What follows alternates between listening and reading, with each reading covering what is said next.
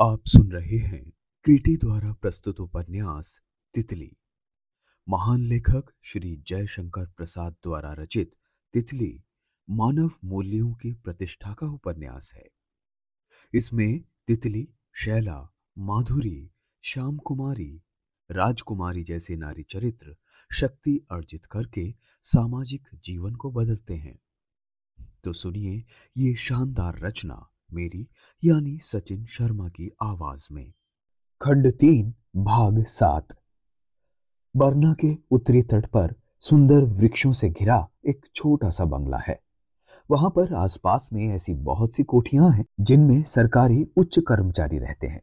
Barrister, वकील और doctor जैसे स्वतंत्र व्यवसायी अपने सुखी परिवार को लेकर नगर से बाहर और अधिकारियों के समीप रहना अधिक पसंद करते हैं। इसी स्थान पर बाबू मुकंदलाल भी रहते हैं। उनके पास तीन छोटे बड़े बंगले हैं, जिनमें से एक में तो वो स्वयं रहते हैं और बाकी दोनों के किराए से उनकी गृहस्थी का सारा खर्च चलता है। दोनों का भाड़ा दो सौ रुपए मिलता है, परंतु मुकुंदलाल का तो उतना बाहरी खर्च है। गृहस्थी का आवश्यक व्यय तो कर्ज के बल पर चल रहा है। आज से नहीं, कई बरस से। नंदरानी चुपचाप अपने बंगले से सटकर बहती हुई बरना की क्षीण धारा को देख रही है। उसके सुंदर मुख पर तृप्ति से भरी हुई निराशा थी। तृप्ति इसलिए कि उसका कोई उपाय न था, और निराशा तो थी ही। उसका भविष्य अंधकारपूर्ण था, संतान कोई नहीं। पति निश्चिंत भाग्यवादी, कुलीन निर्धन, जिसके मस्तिष्क में भूतकाल की विभव लीला स्वप्न चित्र बनाती रहती है। कत्थई रंग की ऊनी चादर जिसे वो कंधों से लपेटे थी, खिसक कर गिर रही थी। किंतु वो तल्लीन होकर बरना की अभावमयी धारा को देख रही थी और उसका समय भी वैसा ही ढल रहा था जैसा गोधूली से मलिन दिन। दो वृक्षों की ऊँची चोटियाँ पश्चिम के धुंधले और पीले आकाश की भूमिका पर एक उदास चित्र का अंश बना रही थी। उसके पैरों के समीप बड़ी मटर और शलजम की छोटी सी हरियाली थी। किंतु नंदरानी बरना के ढालुहे करारे पर दृष्टि गड़ाई थी। इंद्रदेव का आना उसे मालूम नहीं हुआ। इंद्रदेव ने भाभी कहकर उसे चौंका दिया। वो कपड़े को संभालती हुई घूम पड़ी। इंद्रदेव ने कहा, आज मेरे यहाँ कुछ लोग बाहर के आए हैं। उनके लिए थोड़ी सी मटर चाहिए। और बनाएगा कौन? वही आपका मिसर ना? रानी ने मुस्कुराते हुए कहा। तो फिर दूसरा कौन है? हताश होकर इंद्रदेव ने उत्तर दिया, सुनू भी, कौन आए हैं? कितने हैं? कैसे हैं? मिस शैला का नाम तो आपने सुना होगा, संकोच से इंद्रदेव ने कहा। ओहो, ये तो मुझे मालूम ही नहीं।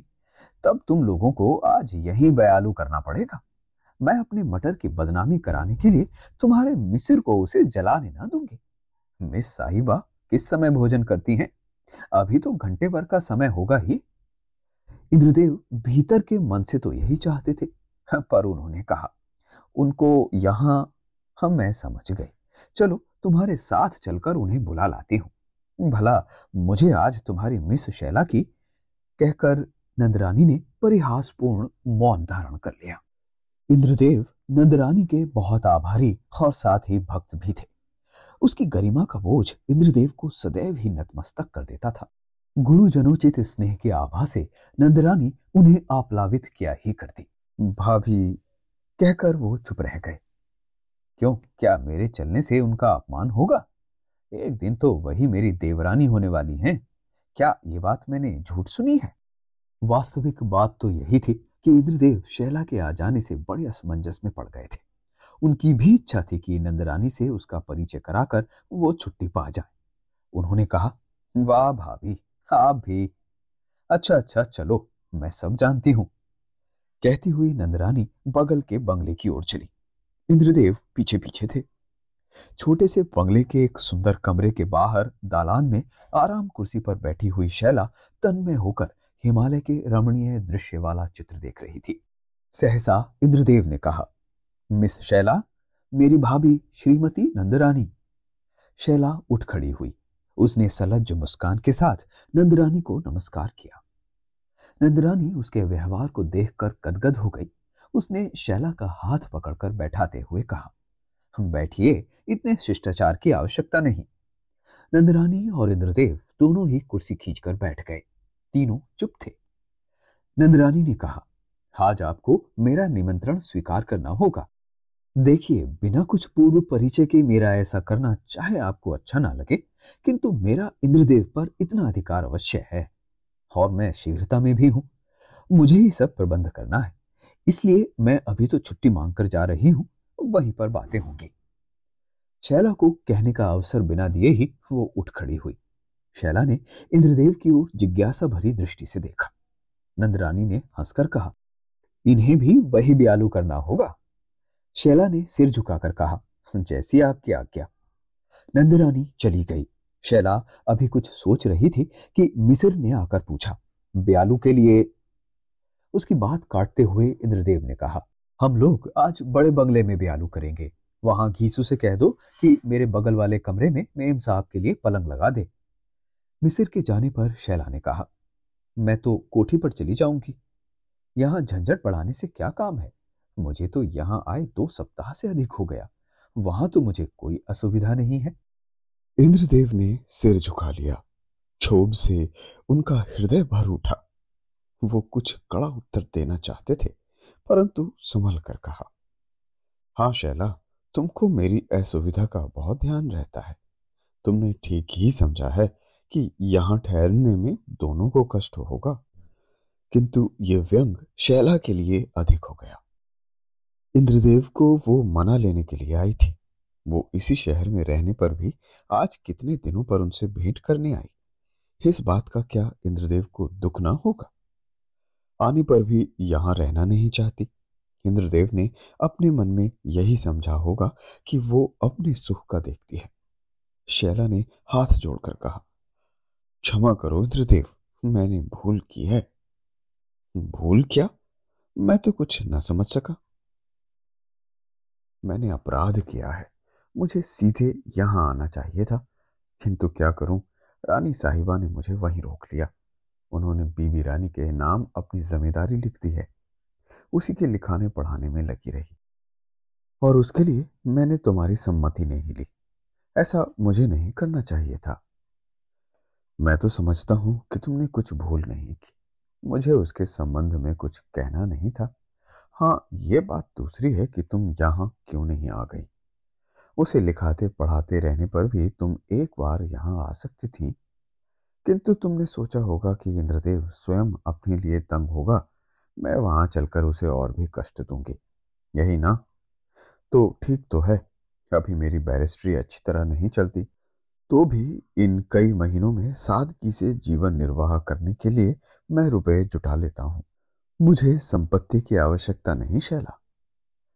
शैला ने देखा इंद्रदेव के मुँह पर दृढ़ उदासीनता है। वो मन ही मन काँप उठी। उसने सोचा कि इंद्रदेव को आर्थिक हानि पहुँचाने में मेरा भी हाथ है। वो कुछ कहना ही चाहती थी कि इंद्रदेव बीच में ही उसे रोककर कहने लगे, मैं संकुचित हो रहा था। मुझे ये कहकर माँ का जी दुखाने में भय होता था कि मैं संपत्ति और जमींदारी से कुछ संसर्ग न रखूँगा। अच्छा हुआ कि उन्हीं लोगों ने इसका आरंभ किया है। तुमको यहाँ कुछ और दिन ठहरना होगा, क्योंकि नियम पूर्वक लिखा पढ़ी करके मैं समस्त अधिकार और अपनी संपत्ति माँ को देना चाहता हूँ। मेरे परम आदर की वस्तु माँ का स्नेह जिसे पाकर खोया जा सके, वो संपत्ति मुझे ना चाहिए, और मैं उसे लेकर भी करूँगा क्या? अधिक धन तो पारंपरिक बंधन में रहने वाले को। शैला चौंक कर बोल उठे तो क्या तुम सन्यासी होना चाहते हो, इंद्रदेव? अंत में ये क्या कलंक भी मुझको लगेगा? इंद्रदेव इस अप्रिय प्रसंग से ऊब उठे थे। इसे बंद करने के लिए कहा अच्छा इस पर फिर बातें होंगी। अभी तो चलो, वो देखो, भाभी का नौकर बुलाने के लिए आ रहा होगा। जाओ कपड़ा बदलना हो तो बदल कर झटपट तैयार हो लो। शैला हंस पड़ी। उसने पूछा तो क्या यहाँ किसी की साड़ियाँ भी मिल जाएँगी? मुझे तो तुम्हारी गृहस्थ बुद्धि पर इतना भरोसा नहीं। इंद्रदेव लज्जित से खींच उठे। शैला हाथ मुँह धोने के लिए चली गई। इंद्रदेव क्रमशः उस घने होते हुए अंधकार में निश्चेष्ट बैठे रहे। शैला भी आकर पास की कुर्सी पर बैठकर तितली की छोटी सी सुंदर गृहस्थी का काल्पनिक चित्र खींच रही थी। दासी लालटेन लेकर शैला को बुलाने के लिए ही आई। इंद्रदेव ने कहा, चलो शैला। दोनों चुपचाप नंदरानी के बंगले में पहुँचे। दालान में कंबल बिछा था। मुकुंदलाल कंबल के एक सिरे पर बैठे हुए छोटी सी सितारी पर ईमन का मधुर राग छेड़ रहे थे। दम चूल्हे पर मटर हो रही थी। उसके नीचे लाल लाल अंगारों का आलोक फैल रहा था। लालटेन आड़ में कर दी गई थी। बाबू मुकंदलाल को उसका प्रकाश अच्छा नहीं लगता था। नंदरानी उसी क्षीण आलोक में थाली सजा रही थी। स्वरूप निशब्द काम करने में चतुर था। वो नंदरानी के संकेत से सब आवश्यक वस्तु भंडार में से लाकर जुटा रहा था। शैला और इंद्रदेव को देखते ही मुकंदलाल ने सितारी रखकर उनका स्वागत किया। शैला ने नमस्कार किया। सब लोग कंबल पर बैठे। नंदरानी ने थाली लाकर रख दी। इंद्रदेव ने शैला का परिचय देते हुए ये भी कहा कि आप हिंदू धर्म में दीक्षित हो चुकी हैं। आपने धामपुर में गाँव के किसानों की सेवा करना अपने जीवन का उद्देश्य बना लिया है। नंदरानी विस्मित होकर शैला के मौन गौरव को देख रही थी, किंतु मुकंदलाल का ललाट रेखा रहित और उज्जवल बना रहा। जैसे उनके लिए ये कोई विशेष ध्यान देने की बात न थी। उन्होंने मटर का एक पूरा ग्रास गले से उतारते हुए कहा, भाई इंद्रदेव, तुम जो कह रहे हो, उसे सुनकर मिस शैला की प्रशंसा किए बिना नहीं रह सकता। ये भी एक तरह का संन्यास धर्म है। किंतु मैं तो गृहस्थ नारी की मंगलमयी कृति का भक्त हूँ। वो इस साधारण संन्यास से भी दुष्कर और दंभ विहीन उपासना है। नंदरानी ने कुछ सजग होकर अपने पति की वो बात सुनी। उसके अधर कुछ खिल उठे। उसने कहा, इंद्रदेव जी, और क्या दूँ?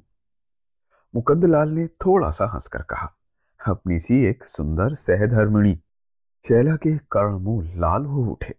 और इंद्रदेव ने बात टालते हुए कहा, मैं समझता हूँ कि भाभी जानती होंगी कि इस अपने पेट के लिए जुटाने वाले मनुष्य को उन किसी स्त्री की आवश्यकता नहीं हो सकती। शैला और भी कटी जा रही थी। उसको इंद्रदेव की सब बातें निराश हृदय की संतोष भरी सांस सी मालूम होती थी। वो देख रही थी नंदरानी को और तुलना कर रही थी तितली से। एक की भरी पूरी गृहस्थी थी और दूसरा अभाव से अकिंचन इस पर भी दोनों परिवार सुखी और वास्तविक जीवन व्यतीत कर रहे थे। नंदरानी ने कहा, इतना पेटो हो जाना भी अच्छा नहीं होता, इंद्रदेव। अपना ही स्वार्थ न देखना चाहिए। कहा भाभी? मैंने तो अभी कुछ भी नहीं खाया। अभी मिठाइयाँ तो बाकी ही हैं, जिस पर भी मैं पेटू कहा जाऊँ? आश्चर्य। हरे राम, मैं खाने के लिए थोड़े कह रही हूँ। अभी तो तुमने कुछ खाया ही नहीं। मेरा तात्पर्य था तुम्हारे ब्याह से। ओहो तो मैं देखता हूँ कि कोई मूर्ख कुमारी मुझसे ब्याह करने की भीख मांगने के लिए तुम्हारे पास पल्ला पसार कर आई थी ना? उसको समझा दो भाभी। मैं तो उसके लिए कुछ ना कर सकूँगा। नंदरानी हंसने लगी। शैला ने उससे पूछा, क्यों? आप तो कुछ, मुझे कुछ ना चाहिए। कहकर शैला ने उसकी ओर दीनता से देखा। मुकुंद लाल ने इंद्रदेव से कहा, तुम ठीक कहते हो इंद्रदेव। मैं भूल कर रहा था।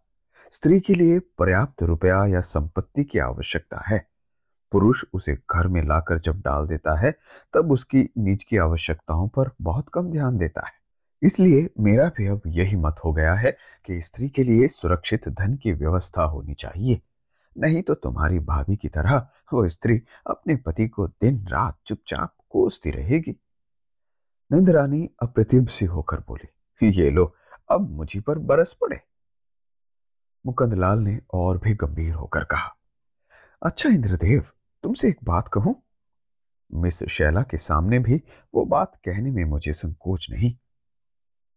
ये तो तुम जानते हो कि मैं धीरे धीरे ऋण में डूब रहा हूँ और जीवन के भोग के प्याले को उसका सुख बढ़ाने के लिए बहुत धीरे धीरे दस दस बीस बीस बूंद का घूंट लेकर खाली कर रहा हूँ। होगा सो तो होकर ही रहेगा। किंतु तुम्हारी भाभी क्या कहेंगी? मैं चाहता हूँ कि ये दोनों छोटे बंगले मैं नंदरानी के नाम लिख दूँ और फिर एक बार विस्मृति की लहर में धीरे धीरे डूबूं और उतराऊं। नंदरानी की आँखों से दो बूंद आँसू टपक पड़े। न जाने कितनी अमंगल की कोमल भावनाएँ संसार के कोने कोने से खिलखिला पड़ी।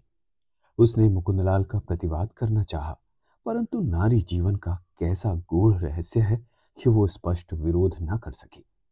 इतने में इंद्रदेव ने कहा, भाई साहब, मुझे एक रजिस्ट्री करानी है।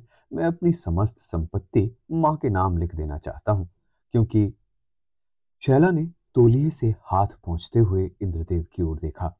उसने अभी अभी इंद्रदेव के अभावों का दृश्य देखा है। उसने संपत्ति से और उसकी आशा से भी वंचित होने की मन में ठानी है।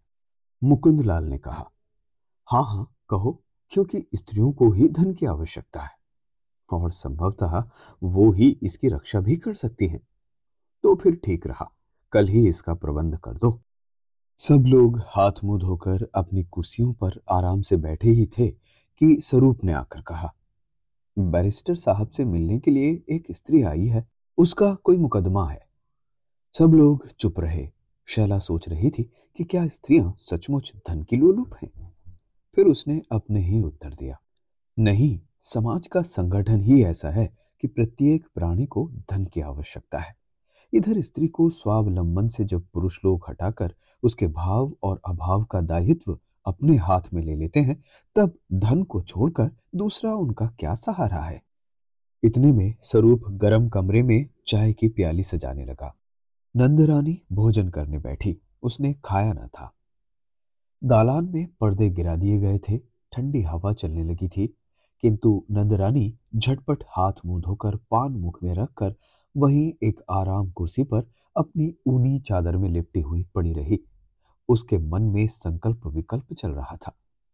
आज तक का उसका त्याग कुछ मूल्य पर बिकने जा रहा है। उसका मन ये मूल्य लेने से विद्रोह कर रहा था।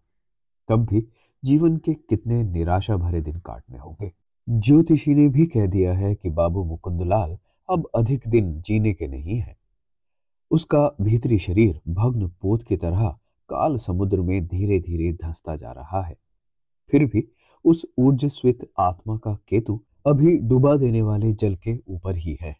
उनकी अवस्था पचास वर्ष की और नंदरानी की चालीस की है। किंतु संसार जैसे उनके सामने अंतिम घड़ियाँ गिन रहा है। गृहस्थ जीवन के मंगलमय भविष्य में उनका विश्वास नहीं। उसमें रहते हुए भी पुराना संस्कार उन्हें थके हुए घोड़े के लिए टूटा हुआ छकड़ा बन रहा है। वो जैसे उसे घसीट रहे हैं। किंतु मुकुंदलाल के लिए ये अवस्था तभी होती है जब वो नंदरानी को अपने जीवन के साथ मिलाकर देखते हैं। फिर जैसे अपने स्थान को लौटकर सितारी, मित्रवर्ग और उनके आतिथ्य सत्कार में लग जाते हैं। नंदरानी खिन्न होकर सो गई। उसने नहीं जाना कि कब शैला और इंद्रदेव दूसरी ओर चले गए। मुकुंदलाल ने सोने के कमरे में जाते हुए देखा कि नंदरानी अभी वहीं पड़ी है। वो एक क्षण चुपचाप खड़े रहे, फिर दासी को बुलाकर धीरे से कहा, कुछ और ओढ़ा दो। न जागे तो यहाँ आग भी सुलगा दो। देखो, पर्दे ठीक से बाँध देना। यहाँ गर्म रहे, तुम्हारी मालकिन थक गई हैं। फिर सोने चले गए। दूसरे दिन बरकत अली ने स्टाम्प इंद्रदेव के पास भेज दिया और बाहर मिलने की आशा में बैठा रहा। जब बारह बजने लगे, तब घबराकर कोठी से बाहर निकल आया और आम के पेड़ के नीचे बैठी हुई एक स्त्री से उसने कहा, माँ जी, आज बैरिस्टर साहब एक काम में फंसे हुए हैं। आप जाइए, कल आपका काम हो जाएगा। वो सिर झुकाए हुए बोली, कल कब आऊँ? आठ बजे। तब मैं जाती हूँ, कहकर स्त्री धीरे से उठी और बंगले के बाहर हो गई। अभी वो थोड़ी दूर सड़क पर पहुँची होगी कि उसी फाटक से एक मोटर उसके पीछे से निकली। उसका शब्द सुनकर मोटर की ओर देखती हुई वो एक ओर हटी और उसने पहचान लिया इंद्रदेव और शैला। उसने साहस से पुकारा, बहन शैला? किंतु शैला ने सुना नहीं। इंद्रदेव मोटर चला रहे थे। वो करुण पुकार दोनों के कानों में नहीं पड़ी। वो स्त्री धीरे धीरे फाटक में लौट आई। और आम के नीचे जाकर बैठ गई। शैला जब रजिस्ट्री पर गवाही करके इंद्रदेव के साथ उस बंगले पर लौटी तो उसे न जाने क्यों मानसिक गिलानी होने लगी। वो हाथ मुँह पहुंचकर बगीचे में घूमने के लिए चली। एक छोटा सा चमेली का कुंज था। उसमें फूल नहीं थे, पत्तियाँ भी विरल हो चली थी। वो रूखी रूखी लता लोहे के मोटे तारों से लिपट गई थी। तीव्र धूप में चाहे उसे कितना भी जलाता हो, फिर भी उसके लिए वही अबुलंब था। किरणें उसमें सहज प्रवेश करके उसे हंसाने का उद्योग कर रही थी। शैला उस निस्सहाय अवस्था को तल्लीन होकर देख रही थी। सहसा तितली ने उसके सामने आकर पुकारा, बहन, मैं कब से तुमको खोज रही हूँ? तुमको देखा और पुकारा भी, पर तुमने ना सुना। सच है, संसार में सब मुँह मोड़ लेते हैं। हम विपत्ति में किससे आशा की जाए? शैला ने घूम कर देखा। ये वही तितली है? कई पखवारों में ही वो कितनी दुर्बल और रक्त शून्य सी हो गई है। आँखें जैसे निराशा नदी के उद्गम से बन गई हैं। बाहरी रूपरेखा जैसे शून्य में विलीन होने वाले इंद्रधनुष सी अपना वर्ण खो रही है। उसे अभी अपनी मानसिक विपल्लव से छुट्टी नहीं मिली थी, फिर भी उसने संभलते हुए पूछा तितली, क्या हुआ है बहन? तुम यहाँ कैसे? बड़े दुख में पड़कर मैं यहाँ आई हूँ बहन। मैं तो लुट गई। तितली की रूखी आँखों से आँसू निकल पड़े। क्यों? मधुबन कहाँ है? सुनते ही शैला ने पूछा। पता नहीं, उस दिन गाँव में लाठी चली, रामजस को लोग मारने लगे। उन्होंने जाकर रामजस को बचाया, जिससे छावनी के कई नौकर घायल हो गए। पुलिस की तहकीकात में सब लोगों ने उन्हीं के विरुद्ध गवाही दी। थानेदार ने रुपया मांगा और मुकदमे के लिए भी रुपयों की आवश्यकता थी। महंत जी के पास उन्होंने राजो को भेजा। राजो कहती थी कि महंत ने उसके साथ अनुचित व्यवहार करना चाहा। इसी पर वहीं छिपे हुए उन्होंने महंत का गला घोंट दिया। राजू तो चली आई, पर उनका पता नहीं। यहाँ तक? और जब लड़ाई हुई, तब तुमने मुझे क्यों नहीं कहला भेजा? शैला ने पूछा, परंतु तितली चुप रही। मैना के संबंध की बात, अपनी उदासी और राजू की सब कथा कहने के लिए जैसे उसके हृदय में साहस ही नहीं था। तब क्या किया जाए? उनका पता कैसे लगेगा, बहन? इधर शेरकोट पर बेदखली हो गई है और बंजरिया पर भी डिग्री हुई है, कोई रुपया देता ही नहीं। मुकदमा कैसे लड़ा जाए? मुझे कोई सहायता नहीं देना चाहता। मैं तो सब ओर से गई। यहाँ कई वकीलों के पास गई। वो कहते हैं, पहले रुपया लाओ, तब तुम्हारी बात सुनेंगे। फिर एक सज्जन ने बताया कि यहीं कहीं मिस्टर देवा नाम के एक सज्जन बैरिस्टर रहते हैं। वो प्राय तीन दुखियों के मुकदमे बिना कुछ लिए लड़ते हैं। मैं उन्हीं को खोजती हुई यहाँ तक पहुँची हूँ। शैला घबरा गई। वो अभी तो इंद्रदेव के सर्वस्व त्याग करने का दृश्य देख कर आई थी। उसके मन में रह रहकर यही भावना हो रही थी कि यदि मैं इंद्रदेव को थोड़ा सा भी विश्वास दिला सकती तो उनके हृदय में यह भीषण विराग न उत्पन्न होता। वो फिर अपने को ही इंद्रदेव की सांसारिक असफलता मानती हुई मन ही मन कोस रही थी कि तितली का ये दुख से दग्ध संसार उसके सामने अनुनय की भीख मांगने के लिए खड़ा था।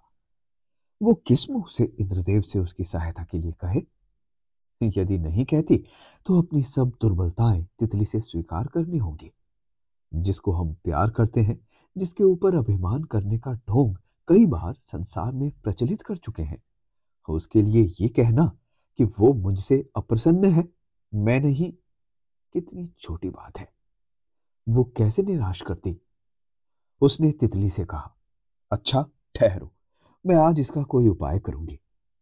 तितली, क्या जानती हो कि मिस्टर देवा कोई दूसरे नहीं, तुम्हारे जमींदार इंद्रदेव ही हैं। तितली सन्न रह गई। उसने अपने चारों ओर निराशा के सिंधु को लहराते हुए देखा। वो रो पड़ी और बोली, बहन, तब मुझे छुट्टी दो। मैं जाऊँ, कहीं दूसरी शरण खोजूं। प्यार से उसकी पीठ थपथपाते हुए शैला ने कहा, नहीं, तुम दूसरी जगह ना जाओ। मैं आज अपनी ही परीक्षा लूँगी। तुमको ये नहीं मालूम कि आज ही उन्होंने अपनी जमींदारी का स्वत्व त्याग दिया है। क्या कहती हो बहन? हाँ तितली, इंद्रदेव ने अपने ऐश्वर्य का आवरण दूर फेंक दिया है। वो भी आज हम ही लोगों के से श्रमजीवी मात्र हैं। मुझे तुम्हारे लिए बहुत कुछ करना होगा। गाँव का सुधार करने में गई थी। क्या एक कुटुंब की भी रक्षा न कर सकूँगी? चलो, तुम तो मेरे कमरे में नहा धोकर स्वस्थ हो जाओ। मैं इंद्रदेव से पूछकर तुमको बुलाती हूँ। इतना कहकर शैला ने तितली का हाथ पकड़कर उठाया और अपनी कोठरी में ले गई। उधर इंद्रदेव चाय की टेबल पर बैठे हुए शैला की प्रतीक्षा कर रहे थे। उनका हृदय हल्का हो रहा था। त्याग का अभिमान उनके मुँह पर झलक रहा था और उसमें छुपा था एक व्यंग भरा रूठने का प्रसंग। शैला भी क्या सोचेगी? मन में मनुष्य अपने त्याग से जब प्रेम को आभारी बनाता है, तब उसका रिक्त कोश बरसे हुए बादलों पर पश्चिम के सूर्य के रत्नालोक के समान चमक उठता है। इंद्रदेव को आज आत्मविश्वास था और उसमें प्रगाढ़ प्रसन्नता थी। शैला आई और धीरे से एक कुर्सी खींचकर बैठ गई। दोनों ने चुपचाप चाय की प्याली खाली कर दी। फिर भी चुप दोनों किसी प्रसंग की प्रतीक्षा में थे।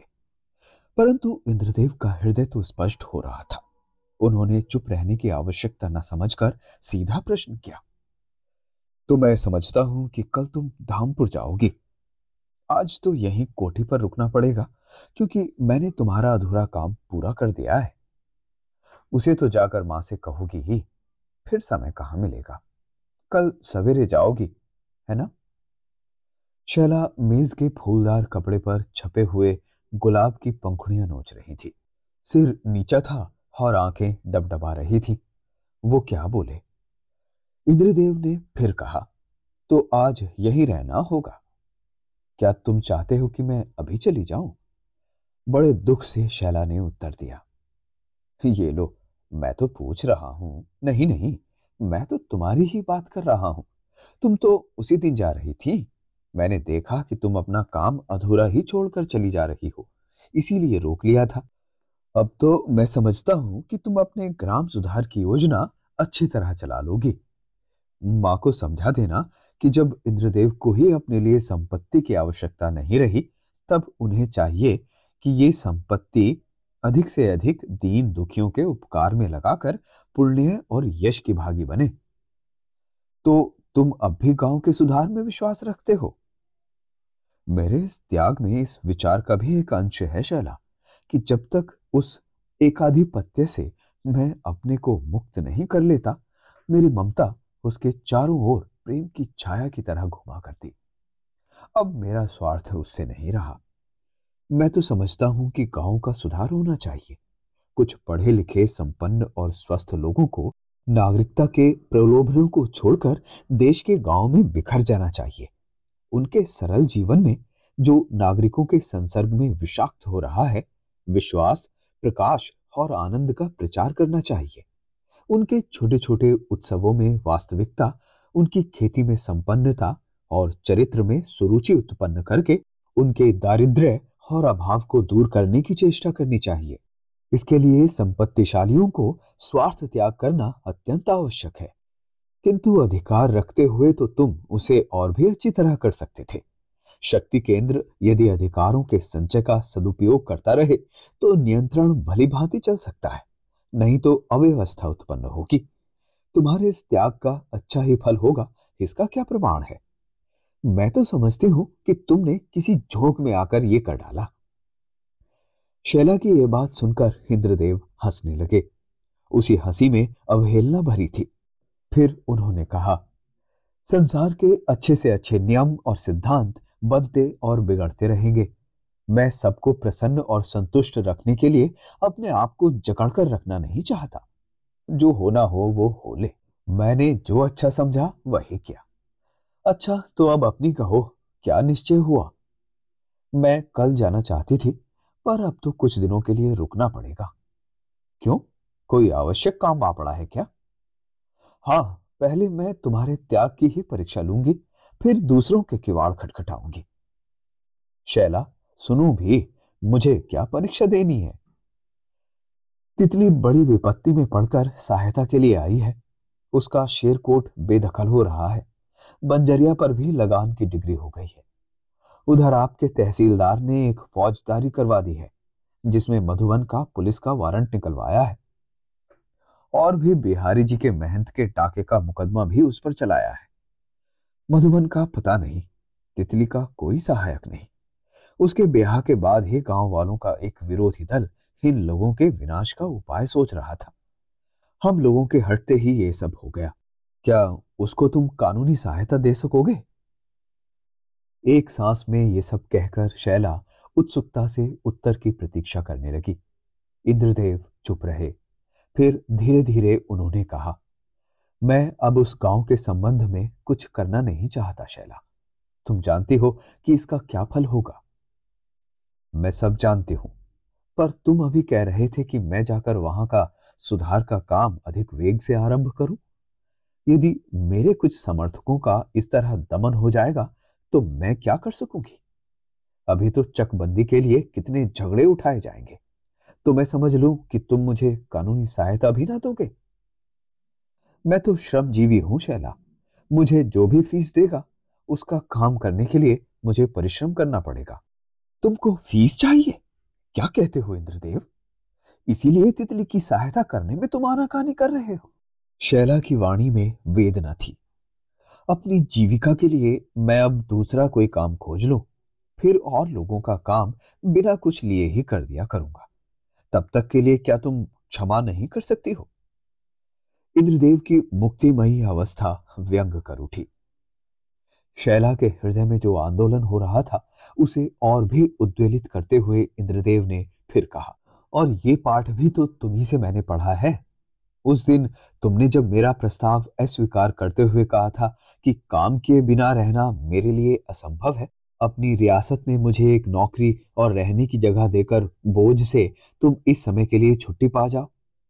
तब तुम्हारी जो आज्ञा थी, वही तो मैंने किया। अपने इस त्याग पत्र में नील कोठी को सर्वसाधारण कामों, अर्थात औषधालय, पाठशाला और हो सके तो ग्राम सुधार संबंधी अन्य कार्यालय के लिए दान करते हुए मैंने एक निधि उसमें लगा दी है। उसका निरीक्षण तुमको ही आजीवन करना होगा। उसके लिए तुम्हारा वेतन भी नियत है। इसके अतिरिक्त, ठहरो इंद्रदेव, क्या तुम मुझे बंदी बनाना चाहते हो? मैं यदि अब वो काम ना करूँ तो? बीच ही में रोककर शैला ने पूछा, क्यों नहीं? तुमने मुझे जो प्रेरणा दी है, वही करके भी मैं क्या भूल कर गया? और तुमने तो उस दिन दीक्षा लेते हुए कहा था कि तुम्हारे और समीप होने का प्रयत्न कर रही हूँ। तो क्या ये सब करके भी मैं तुम्हारे समीप होने नहीं पाऊँगा? क्यों नहीं? कहते हुए सहसा नंद रानी ने उसी कमरे में प्रवेश किया। शैला और इंद्रदेव दोनों ही जैसे एक आश्चर्यजनक स्वप्न देखकर चौंक उठे। फिर नंदरानी ने हँसते हुए कहा, मिस शैला, आप मुझे क्षमा करेंगी, मैं अनाधिकार प्रवेश कराई हूँ। इंद्रदेव से क्षमा मांगने की तो मैं आवश्यकता नहीं समझती। इंद्रदेव जैसे प्रकृतिस्थ होकर बोले, बैठिए भाभी, आप भी क्या कहती हैं? शैला ने लज्जा से अब अवसर पाकर नंदरानी को नमस्कार किया। नंदरानी ने हंसकर कहा तो मैं तुम दोनों को ही आशीर्वाद देती हूँ यह जोड़ी सदा प्रसन्न रहे। अभिमान से भरा हुआ शैला का हृदय अपने को ही टटोल रहा था। क्या मेरे समीप आने के लिए ही इंद्रदेव का वो त्याग है? ये प्रश्न भीतर ही भीतर स्वयं उत्तर बन गया। शैला ने नंदरानी की प्रसन्न आकृति में विनोद की मात्रा देखी। वो क्षण भर के लिए अपने वास्तविक जगत में देख सकी। उसने एक सांस में निश्चय किया कि हाँ कह दूँ, किंतु अब प्रस्ताव करने में कौन आगे बढ़े? वो लज्जा और आनंद से मुस्कुरा उठी। नंदरानी ने भाव पहचानते ही कहा, मिस शैला जब तुम इंद्रदेव को बहुत दूर तक अपने पथ पर खींच लाई हो तो यूँ अकेले छोड़ देना क्या कायरता नहीं? बोलो, मैं किस दिन अपने इष्ट मित्रों को निमंत्रित करूँ? मुझे इंद्रदेव का ब्याह करने का अधिकार है। मैं उनकी कुटुंबनी हूँ। अब मुझे केवल तुम्हारी स्वीकृति चाहिए। शैला का सिर नीचे झुका हुआ था।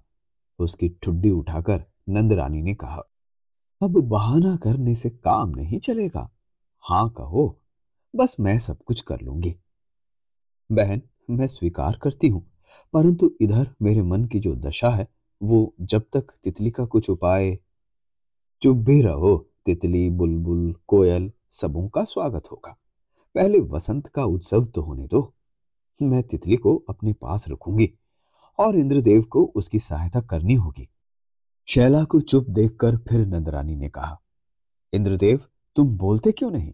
क्या मैं तुम्हारी वकालत करूँ और तुम बुद्ध बैरिस्टर बन के बैठे रहो?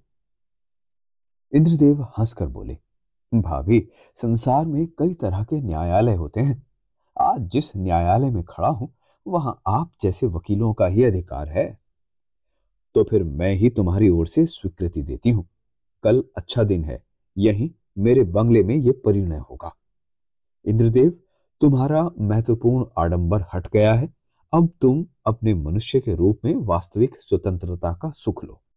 केवल स्त्री और पुरुष ही का संयोग जटिलताओं से भरा नहीं है। संसार के जितने संबंध विनियम हैं, उनमें निर्वाह की समस्या कठिन है।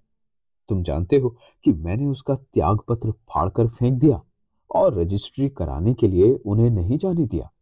उनके सब अधिकार लेकर मैं उनको अपदस्थ करके नहीं रखना चाहती। वो मेरे देवता हैं। उनकी बुराइयाँ तो मैं देख ही नहीं पाती हूँ। हाँ अर्थ संकट है, सही, पर यही उनकी मनुष्यता है। धोखा देकर कई बार उनसे कुछ झंस लेने वाले मित्र भी फिर उनसे कुछ ले लेने की आशा रखते हैं। क्या ये मेरे गौरव की वस्तु नहीं है? मैंने उनका त्याग पत्र अस्वीकार कर दिया है, परंतु अब मैं अर्थ सचिव बन गई हूँ। अब वो सीधे मेरे पास सब कुछ भेज देते हैं। मैं कहती हूँ कि पुरुष और स्त्री को ब्याह करना ही चाहिए। एक दूसरे के सुख दुख और अभाव आपदाओं को प्रसन्नता में बदलने के लिए सदैव प्रयत्न करना चाहिए। इसीलिए तुम दोनों को मैं एक में बाँध देना चाहती हूँ। शैला ने इंद्रदेव की ओर जिज्ञासा भरी दृष्टि से देखा। इंद्रदेव ने मिसिर को पुकार कर कहा, देखो, तितली नाम की एक स्त्री बाहर है, उसे बुला ला। तितली आई, उसने नमस्कार किया। इंद्रदेव ने कुर्सी दिखलाकर कहा, बैठो। सहसा उनके मन में वो बात चमक गई, जो उनके और तितली के ब्याह के लिए धामपुर में एक बार अदृष्ट का उपहास बनकर फैल गई थी। फिर प्रकृतिस्थ होकर तितली के बैठ जाने पर इंद्रदेव ने कहा, मुझे तुम्हारी सब बातें मालूम है। मैं सब तरह की सहायता करूँगा, किंतु जब मधुबन इस समय कहीं जाकर छिप गया है, तब सोच समझ कर कुछ करना होगा। मैं उसका पता लगाने का प्रयत्न करूँगा और रह गया शेरकोट। उसका कागज़ में देख लूँगा, तब कहूँगा। बंजरिया का लगान जमा करवा दूँगा, फिर उसका भी प्रबंध कर दिया जाएगा। तब तक तुम यहीं रहो। क्यों शैला, कल के लिए तुम तितली को निमंत्रित ना करोगी? तितली ने चुपचाप सुन लिया। शैला ने कहा, तितली, कल के लिए मेरी ओर से तुम्हें निमंत्रण है। तुमको यहीं रहना होगा। तितली के मुँह पर उस निरानंद में भी एक स्मित रेखा झलक उठी। दूसरे दिन वैवाहिक उत्सव के समाप्त हो जाने पर तितली वहाँ से बिना कुछ कहे सुने कहीं चली गई। शैला और इंद्रदेव दोनों ही उसको बहुत खोजते रहे।